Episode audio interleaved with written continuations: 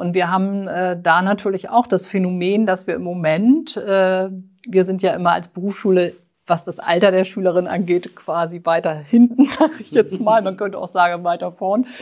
Aber ähm, dass wir da auch das Phänomen haben, dass wir diese alles, was so um 2000 geboren ist, sag ich mal, eher geburtenschwache Jahrgänge sind. Das heißt, man rechnet eigentlich damit, dass wir jetzt so eine kleine Talsohle durchschreiten um dann 28, 30 kommen ganz andere Geburtenraten.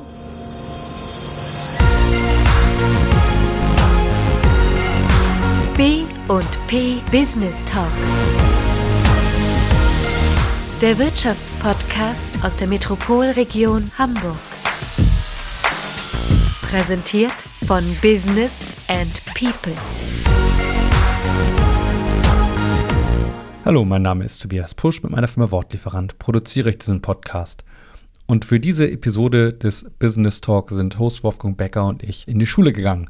Und zwar im wahrsten Sinne des Wortes, nämlich in die berufliche Schule Harburg. Kennen vielleicht manche im Gülbachtal, vielleicht war der eine oder andere selbst mal Schüler dort.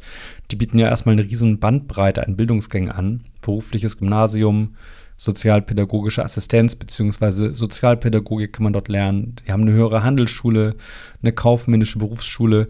Also da geht wirklich so einiges, wenn man in den Beruf starten möchte. Und genau das ist auch das Thema, der Berufsstart. Und wir wollten uns diesem Thema, auch dem Thema Fachkräftemangel, auch mal von der anderen Seite nähern. Und da ist eine Schule natürlich total spannend, denn die erleben ja wirklich hautnah, was da gerade nachwächst, was ist so die kommende Generation, was brauchen die, was wollen die, wie kann man das verzahnen, vielleicht auch mit den Bedürfnissen der Wirtschaft, aber natürlich auch solche Fragen wie Vorbereitung auf Themen wie Digitalisierung, denn das muss natürlich auch schon in der Schule passieren. Und da hat die berufliche Schule Harburg wirklich auch echt ein paar spannende Ansätze. Und das Beste, die hatten schon vor Corona damit begonnen. Also nicht erst in der Krise, sondern die hatten das schon vorher auf dem Schirm. Das kommt jetzt gleich raus im Gespräch mit Schulleiterin Wiebke Schuleit und Stefan Behfeld. Das ist da derjenige, der für die Berufsschule zuständig ist. Wir wünschen viel Spaß beim Zuhören. Ja, heute haben wir einen ganz besonderen Podcast. Äh, ich bin in der Stätte meiner Jugend im ehemaligen Gymnasium Gülbachtal. Seit vielen Jahren ist es hier Wirtschaftsgymnasium und vor allen Dingen BBS 18.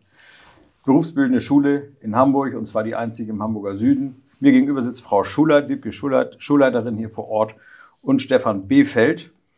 Stefan Behfeld ist ja, Abteilungsleiter für die kaufmännische Berufsschule. Was das genau ist, wird er uns gleich noch im Laufe des Gesprächs sagen. Schönen Dank, dass wir hier sein dürfen. Und äh, wir sind gespannt, was Sie uns zu erzählen haben, weil wir haben ein Thema. Sie sitzen ja quasi an der Nahtstelle, da wo der Fachkräftemangel eigentlich aufhören soll. Nicht? Eigentlich sollen Sie den Nachwuchs liefern. Frau Schulert, wie ist die Situation hier an den Schulen im Moment?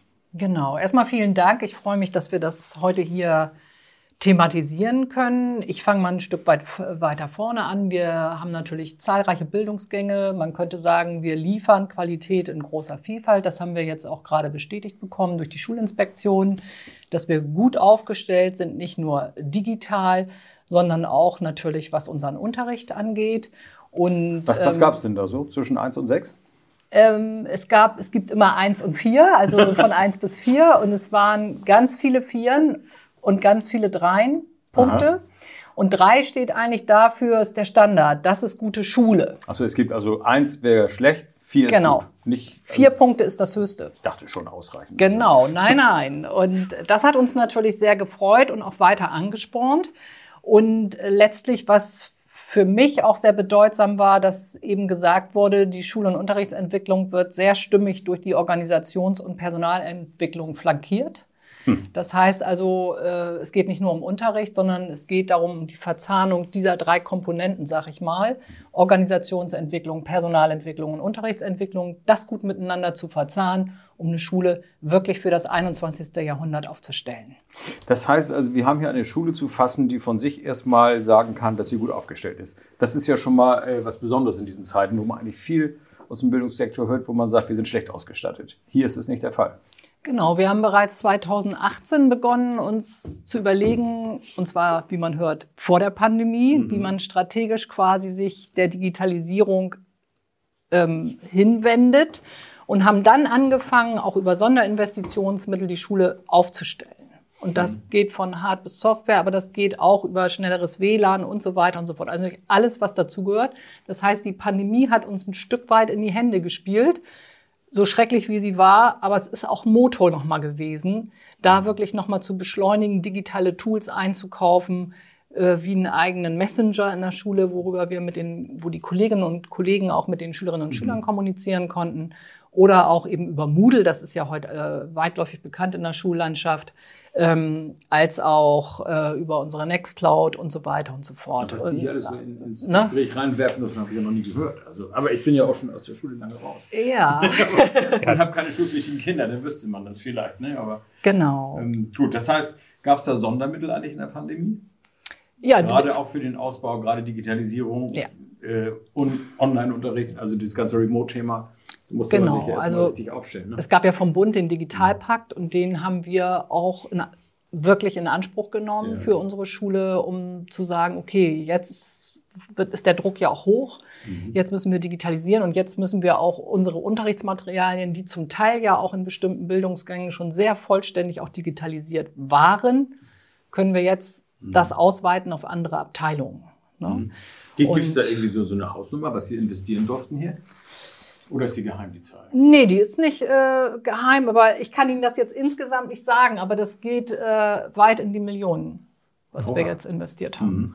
Und es ist halt auch so, dass wir jetzt äh, auch dadurch und durch diese ganzen Sonderinvestitionen äh, ja auch viele Laptops hier haben, dass wir unser Netz so ausgerichtet haben, dass auch die Schüler und Schülerinnen problemlos äh, ihre Endgeräte mitbringen können. Das heißt also, bring your own device ist immer so das mhm. Stichwort. Ähm, die sind hier voll integrierbar. Und äh, durch diese große Anzahl an Geräten hier vor Ort und auch welche in der Laie können wir sagen, dass wir da also auch äh, auf den Seiten der Endgeräten für die Schülerinnen und Schüler so aufgestellt sind, dass wir ja fast allen Schülern auch eine 1 zu 1 Ausstattung ermöglichen können in dem Rahmen, wie sie es brauchen, zumindest hier in der Schule. Und ansonsten haben wir auch diese digitalen Tools, die Frau Schulert ansprach, äh, sind in Summe ja so umfangreich, dass wir ja wirklich innovativen, guten digitalen Unterricht auf allen Ebenen hier anbieten können. Hm. Das heißt also, wer hier die Schule verlässt, kann man so jedenfalls als jemand, der sagt, ich habe einen Auszubildenden, der war hier an den berufsbildenden Schulen, kann man davon ausgehen, dass der digital so einigermaßen fit ist. Das würde ich so sagen. Und äh, also wir haben. Er kann, wenn er will. Ne? Also, ja, genau. das, das, äh, das würde ich so sagen. Wir sind auch äh, als Beispiel, nehmen wir jetzt an einem äh, ja, Projektteil von der Helmut Schmidt Universität. Das sind insgesamt sechs Berufsschulen hier in Hamburg. Das nennt sich CODIA, Kommunikation in der digitalen Arbeitswelt. Und in diesem Rahmen haben wir hier auch relativ viel, äh, ja, einige Kollegen, die auch digitalen Unterricht einfach nochmal weiterentwickeln, weil äh, es soll ja immer mehr dahin gehen, äh, dass wir auch wirklich digitales Lernen fördern, der Umgang mit digitalen Medien. Und das ist halt mehr als, sage ich mal, eine digitale Dateiablage irgendwo zu hinterlegen, sondern wirklich digitale Lernsituationen zu entwickeln, Lernpfade zu entwickeln, um da auch ja aufs 21. Jahrhundert und das äh, lebenslange Lernen gut vorzubereiten. Und da sind wir auch durch das Projekt, aber auch außerhalb mhm. dessen wirklich gut aufgestellt. Mhm. Aber Frau Schulert, ich würde Sie mal fragen, eigentlich sind Sie froh, dass wieder Präsenz möglich ist, oder? Ja, äh, das schon, weil es gibt eben auch für, für die jungen Leute ist es auch wichtig, den sozialen Kontakt zu haben, das soziale Lernen auch miteinander, ne, im Unterricht miteinander in Kontakt zu sein. Und gleichwohl ist es natürlich auch trotzdem zu überlegen, okay, wie können wir auch andere hybride Formen vielleicht auch mal zukünftig nutzen, damit sie genau das, was sie dann zukünftig im Betrieb brauchen, auch üben können. Ja, klar. Wenn sie sich gegenüber sitzen und sollen quasi über ihren Laptop hinweg miteinander äh, zusammenarbeiten, dann ist es ja vielleicht viel spannender für die, wenn die an unterschiedlichen Orten sitzen und dann kooperieren müssen. Ne? Mhm. Und das eben auch selber an sich zu erfahren. Wie kann das gehen? Aha, das funktioniert hier, das kann ich auch in meiner Firma dann entsprechend anwenden, da brauche ich das auch. Gut, das wäre der Einstieg ins moderne Arbeiten, die moderne Arbeitswelt. Genau. Eigentlich haben wir uns, als wir uns überhalten haben über diesen Podcast, äh, darüber nachgedacht, mal herauszuarbeiten, welchen Vorteil eigentlich die Unternehmen haben und wie eigentlich die Zusammenarbeit zwischen Unternehmen, also zwischen Wirtschaft und der Schule stattfindet. Das ist ein Thema, das ich sehr spannend finde. Wie haben Sie das organisiert?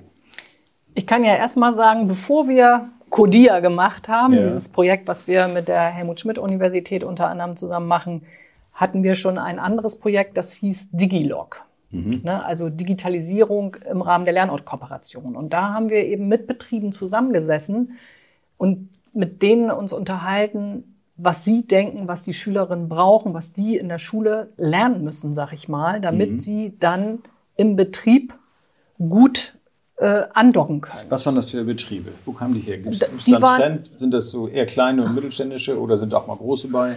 Das war unterschiedlich. Genau, also grundsätzlich sind das Betriebe gewesen, äh, die hier bei uns ausbilden, also die die Kaufleute für Büromanagement ausbilden. Äh, Und da haben wir das im Rahmen auch der bestehenden Lern- und Kooperation und des Austausches dort einfach Betriebe akquiriert. Das waren ein paar größere, ein paar kleinere, also eine recht bunte Mischung, ähm, wo wir dann halt diese ja, Erhebung gemacht haben und geschaut haben. Wie war denn das Echo? Waren die Betriebe daran interessiert, hier mitzuarbeiten? Sehr.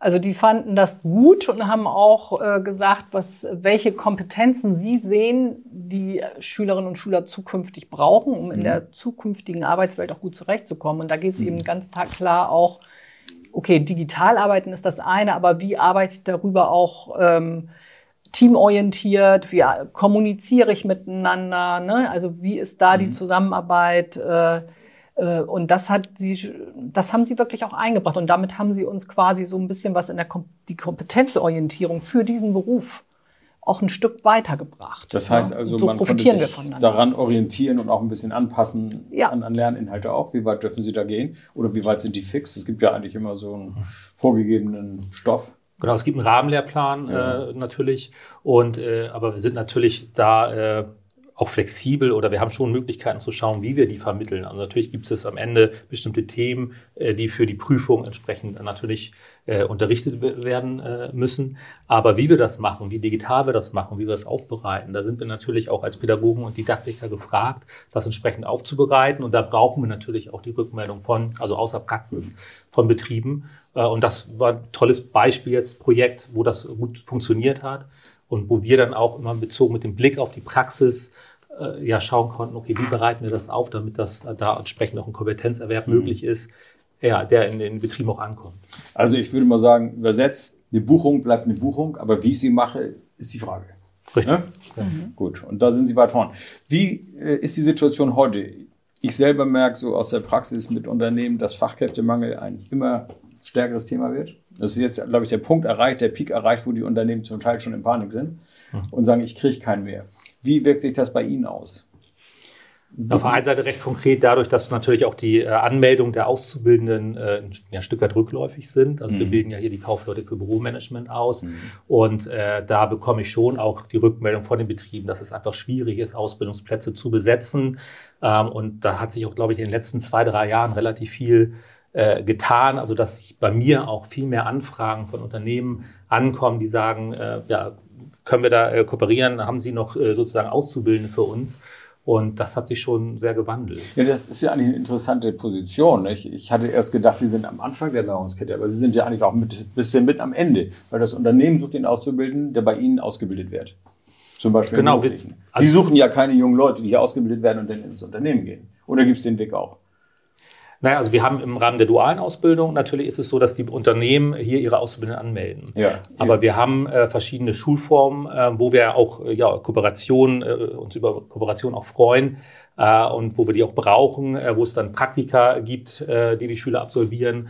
Äh, oder wenn wir jetzt mal auf die Schulform Berufsqualifizierung schauen, das ist äh, so eine ja, Hamburg-Gensie, eine Berufsqualifizierung im Hamburger Ausbildungsmodell heißt das.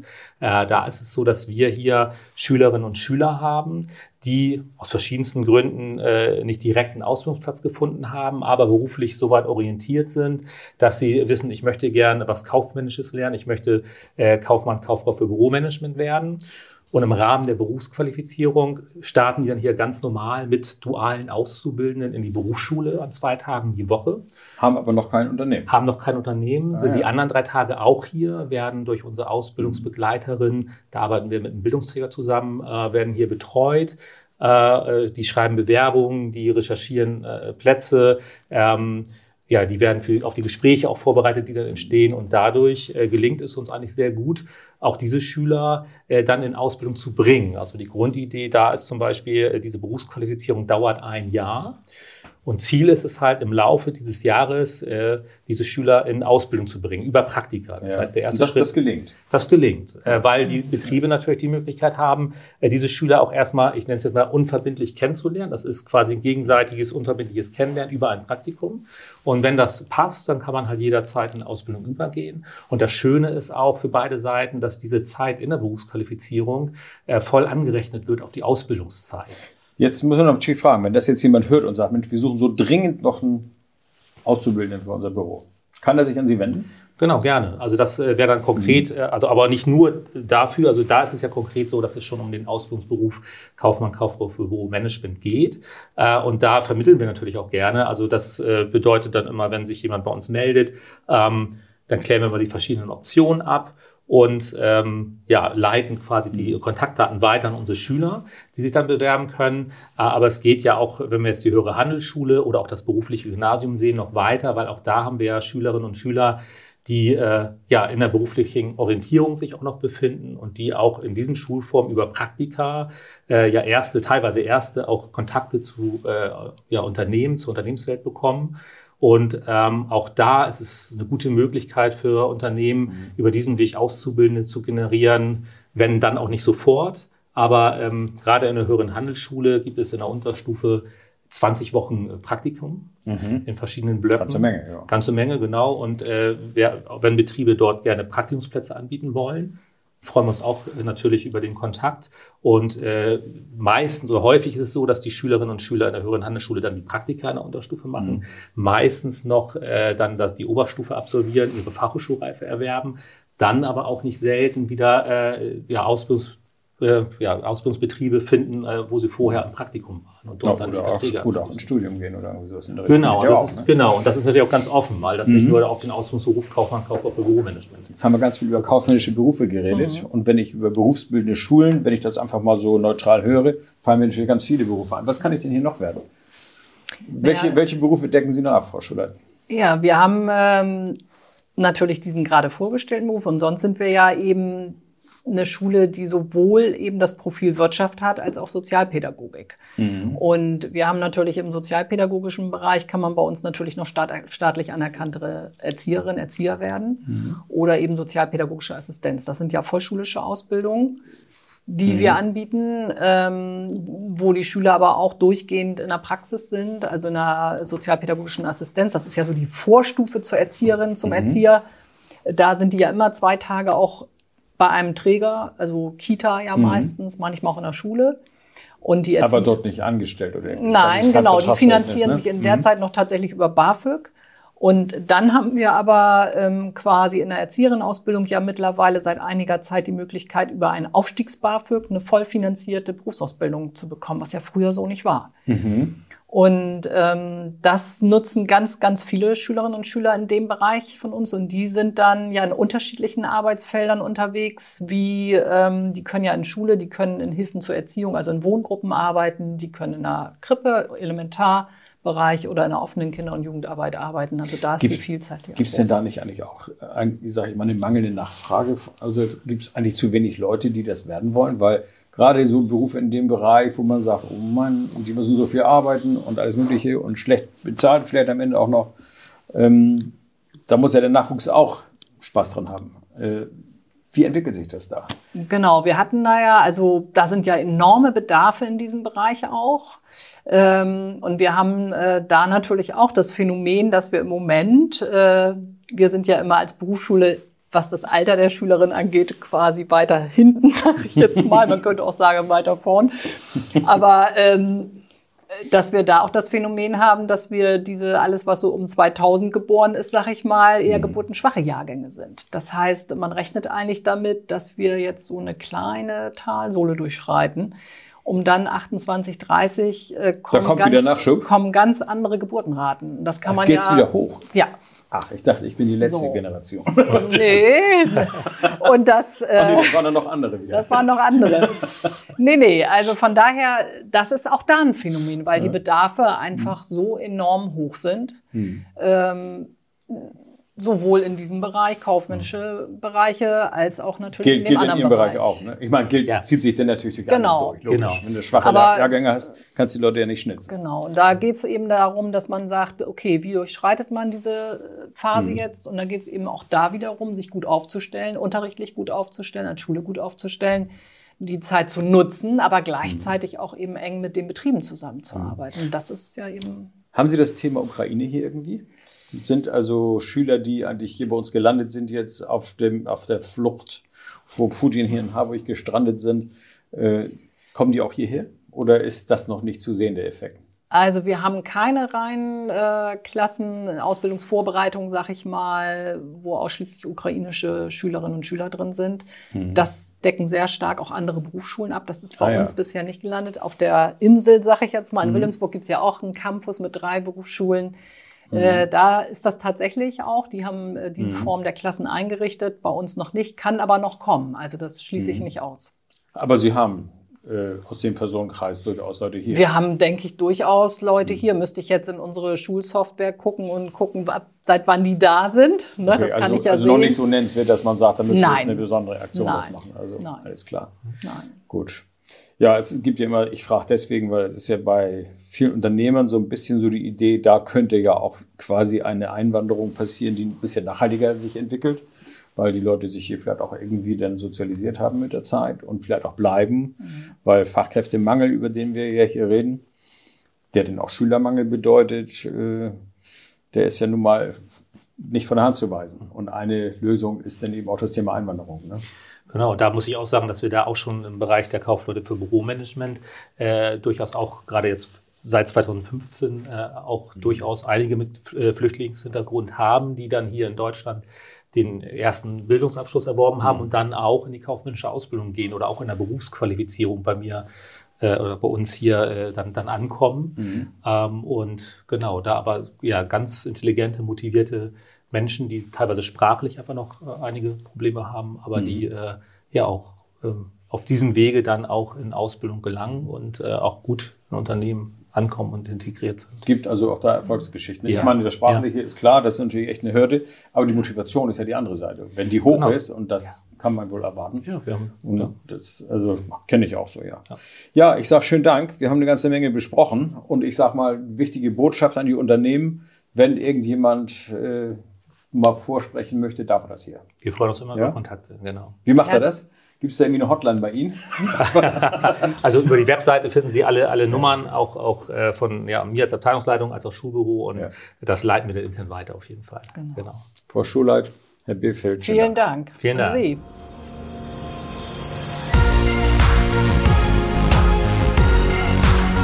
Das war der B&P Business Talk.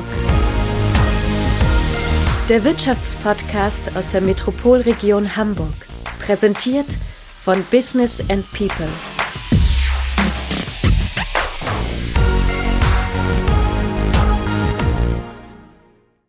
Dieser Podcast wurde produziert von Wortlieferant.de